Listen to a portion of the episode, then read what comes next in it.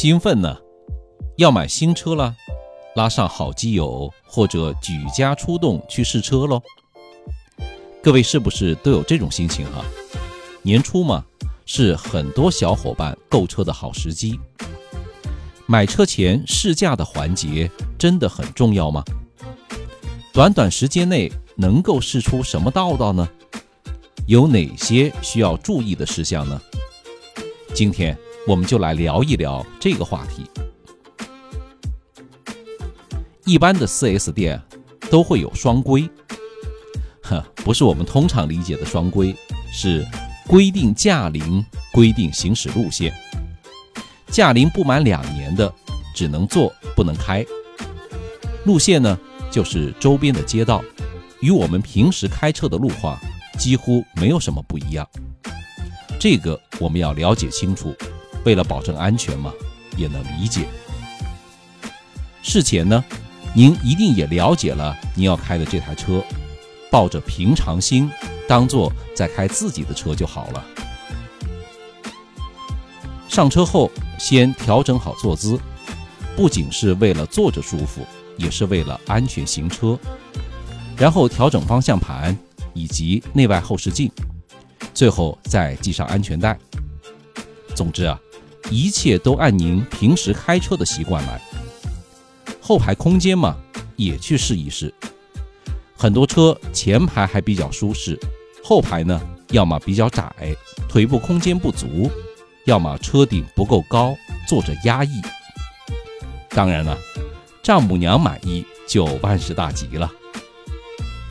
冷启动前热个车，这个你应该都懂的。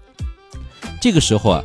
您就要看一看发动机在怠速的状态时有没有不规则的颤动。好的发动机呢，只有一种呼噜呼噜的声音，不会有其他的杂音。怎么做呢？告诉各位一个小窍门：您按住发动机上的塑料盖，用力的压住，感受发动机传到您胳膊上的震动是否平稳，是否有固定的频率。不要有金属的敲击声或者沉闷的碰撞声。啰嗦一句，有人帮忙的时候呢，要他踩油门提高发动机转速，您再听声音。然后用块什么破布堵住排气管。假如发动机的声音明显变沉闷，并且几秒钟内就熄火了，就是好车。哈，别笑，挑车这么金贵的东西啊！当然还是小心点好。您越认真，经销商呢越不敢忽悠您，对吧？起步以后呢，看看动力在什么转速下能够爆发出来，加速的时候反应是否灵敏顺畅，给油超车的时候呢，动力要随叫随到，得心应手。操控性要用您的经验来感受。转动方向盘是不是感觉很沉、很费力，或者自由行程过大、反应迟缓？转弯以后松开方向盘，看看能不能自动恢复到原来的位置，有没有跑偏的现象？跟着前面的车走走停停，试一试油门和刹车是不是灵敏。